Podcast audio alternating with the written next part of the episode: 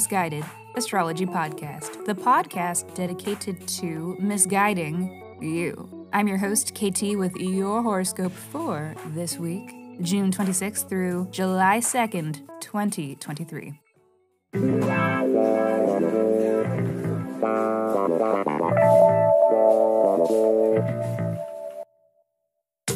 Welcome back to the podcast where I don't know you, but it might seem like I do because I am sharing musings that are based upon the sun and the moon and the planets and shit.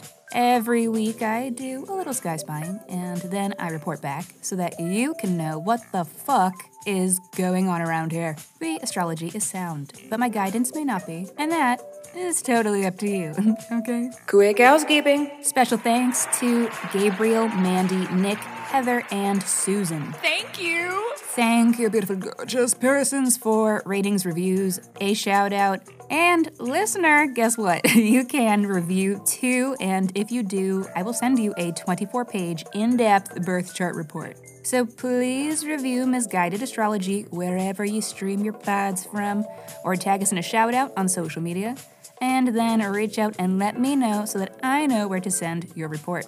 You gotta email your birth dates, birth date, time, and location. Yes, those dates to misguidedastrology at gmail dot com.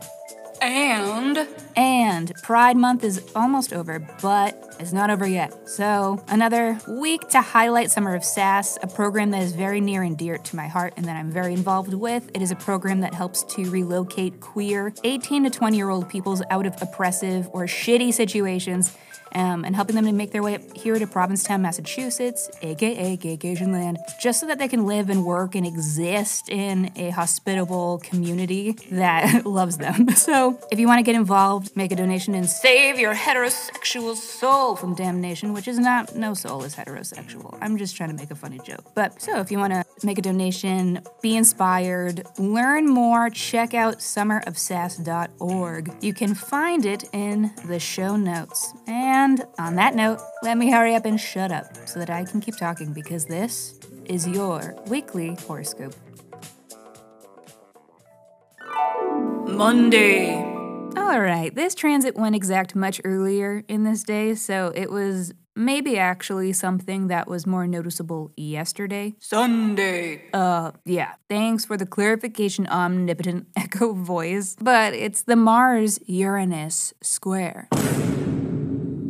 A transit about sudden agitation or about a sudden need to take action in a way that you were not accounting for or anticipating. It can be a bit tense. The atmosphere is so thick you could cut it with a knife. A bit destabilizing. It can feel a bit rebellious as well. I hate this family! Mmm, angsty. But it was sort of occurring in tandem with a Neptune-Mercury square, which could have dampened the effects a bit. So maybe that Neptune square was a blessing in disguise. Hey, I doubt it. All right, fine. Maybe some of y'all just got double f***ed this weekend then. You want to get fingered? Or you want to get fucked, fucked, fucked, fucked, fucked, Wednesday.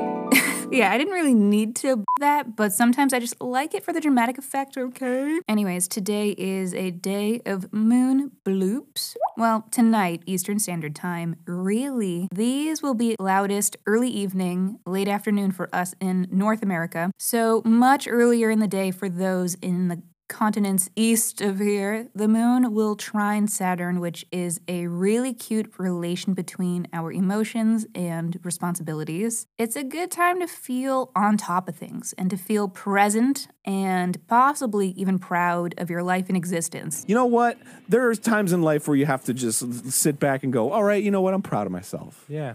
Is this one of those times? No. So it'll be a really pleasant time, which will be made further pleasant by the moon's opposition to Jupiter very shortly after. They're basically happening at the same time. It could be a very fun evening, a good time to make plans with friends or family, or to do anything, for sure. This is very good mood weather. I feel happy!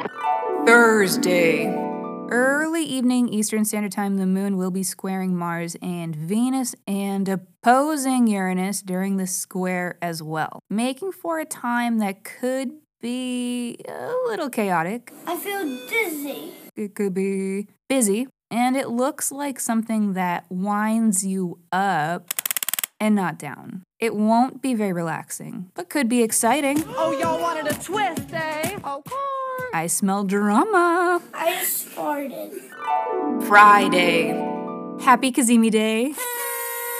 There is a big, fat Mercury Cazimi happening today. Well, tonight, really. And as ongoing listeners know, this means that Mercury will be entering the heart of the sun from about eight twenty-two p.m. until almost six a.m. Eastern Standard Time, with its most exactness occurring at twelve fifty-eight a.m. on Saturday. So adjust accordingly. And it will be sextile to Jupiter, which I am really stoked about because it is a very uplifting influence. And it's happening in the sign of Cancer, Jupiter's exaltation, all while the moon is in Sag, a Jupiter sign. So all that is to say, there's just a lot of harmony and cohesion here, a lot of capacity for good feels and a smooth ride with this astro weather. Hiya, Bobby. Hi, Ken. You want to go for a ride? Sure, Ken. Mercury Cazimis are times of insight, of clarity, and they may contain an aha moment of realization. And here in Cancer, it's about emotional and intuitive clarity. So it'll be a time to get real with yourself about something that you have been feeling and perhaps even struggling to pinpoint or to recognize within the noisiness of life and living and thinking and using our thoughts to bypass our emotions. So there is an opportunity to get in touch with yourself. And if you are someone who is pretty good at being honest with yourself about your emotions and feeling your feels as they're felt, if you're really tapped into your intuitive flow, then this Mercury Cazimi could offer you a chance to make a wish and watch it come true. It is a powerful time to attract what you need intuitively, especially if you are on the level of radical emotional honesty that a Cazimi demands. So let's have a look at your Cancer house for a better idea of what this Cazimi might be about for you. Scorpio, this is a Cazimi in your ninth house. So this is epiphanies, breakthroughs, and aha moments about information in all of its varying forms. It could be about your education or pursuits of education. It could be about things that you teach. It could be about things that you broadcast about. It's about beliefs. It can be about spirituality. It's philosophy. It is also travel. And so for those of you who have been living or spending time in a foreign country, you may be having some breakthroughs about that. Um, it's ultimately likely a breakthrough about your personal beliefs, how you, and, and it might require you to sort through how you feel about the beliefs you've been working with, feelings good and bad, the good and the complicated. Get your heart synced up with your current emotional landscape.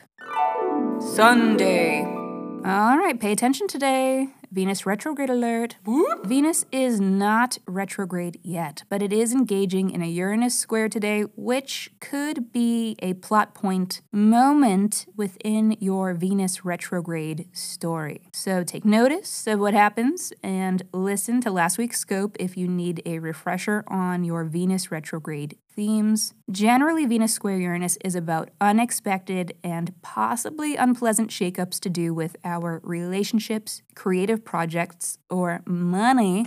So that's cool. Hold me. Alrighty, everybody. Thank you for listening to the Misguided Astrology Podcast. I'll see you next Monday. Mwah.